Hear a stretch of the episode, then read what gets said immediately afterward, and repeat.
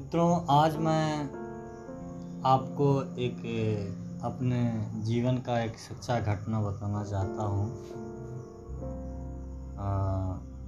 मित्र,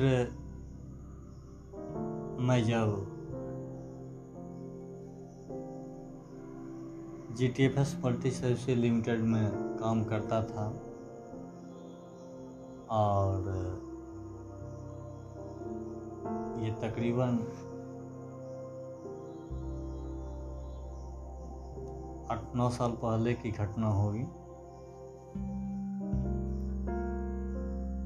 मित्र, एक पुस्तक मैंने खरीदी थी, द सेक्रेट रहस्य।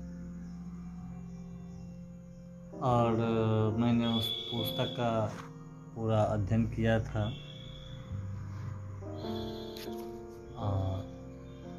उस पुस्तक में जो मैं समझा रहस्य में बताया गया था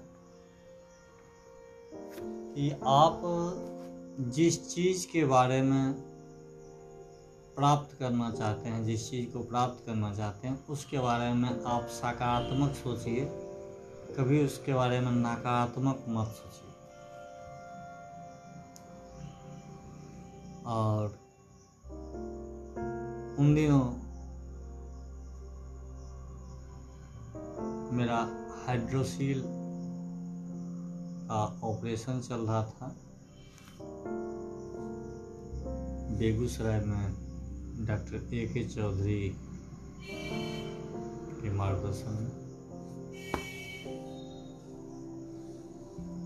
मित्र, मैं लगभग पंद्रह दिन से वहाँ भर्ती था। और जी टी एफ़ एस में मैं काम करता था। मेरा एक नया आइडेंटिटी कार्ड था। वो नया आइडेंटिटी कार्ड बनवाया ही था। और वो आइडेंटिटी कार्ड वहाँ से डिस्चार्ज होने के वक्त शायद गिर गया था या छूट गया था, मैं इस बात को नहीं जान जब मैं घर आया तो मैं जी टी एफ़ एस के अपने परिचय पत्र यानी आइडेंटिटी कार्ड को बहुत खोजबीन किया, लेकिन हमें कहीं नहीं मिला। अब ये समझ से बाहर की बात हो गई कि भाई मेरा आइडेंटिटी कार्ड कहाँ मिलेगा? फिर मुझे लगा कि शायद मेरा आइडेंटिटी कार्ड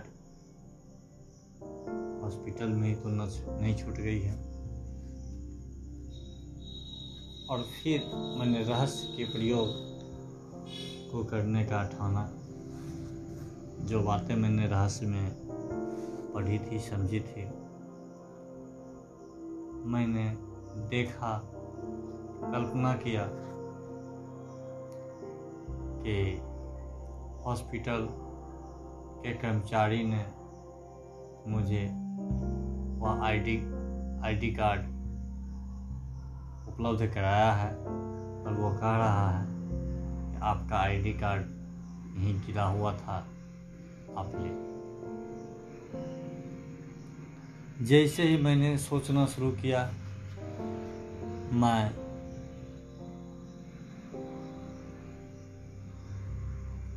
हॉस्पिटल पहुँचा। लगभग एक सप्ताह के बाद हॉस्पिटल पहुँचा तो वहाँ जो सफ़ाई कर्मी था, कंपाउंडर था, मैंने सबसे पूछा कंपाउंडर तो ठीक से बताया नहीं। सफ़ाई कर्म। बहुत कहने सुनने पर बताया कि हाँ एक कार्ड मिला है और वो कार्ड हम फेंक रहे थे, लेकिन फिर सोचे इस कार्ड को रख लें किसी का होगा तो उसको दे दें। मुझे समझ में आया कि रहस्य में जो मैंने सीखा, समझा और उसका उपयोग किया तो उसका परिणाम हमारे सामने है। और और सफ़ाई कर्मचारी मुझे वहाँ आइडेंटिटी कार्ड सौंपा। मैंने बदले में उसे मिठाई भी खाने के लिए कुछ पैसे दिए। तो मित्र, ये सकारात्मक सोच की शक्ति है। ये उस रहस्य की शक्ति है। मित्र, जब हमारा आइडेंटिटी कार्ड खोया हुआ आइडेंटिटी कार्ड मिल सकता है, जिसकी कोई आदमी आशा नहीं कर सकते हैं कि एक हॉस्पिटल में कितना मरीज़ आते हैं, कितने मरीज़ आते हैं, और खोने के लगभग सात आठ दिन के बाद वो आइडेंटिटी कार्ड मिल जाता है। सिर्फ़ एक सकारात्मक सोच रखने से। तो यदि अपने जीवन में किसी भी काम को करने के क्रम में यदि उस काम के प्रति हम सकारात्मक सोच रखें, उस परिणाम के प्रति यदि हम सकारात्मक सोच रखें तो निश्चित रूप से हमें अच्छे परिणाम मिलेंगे।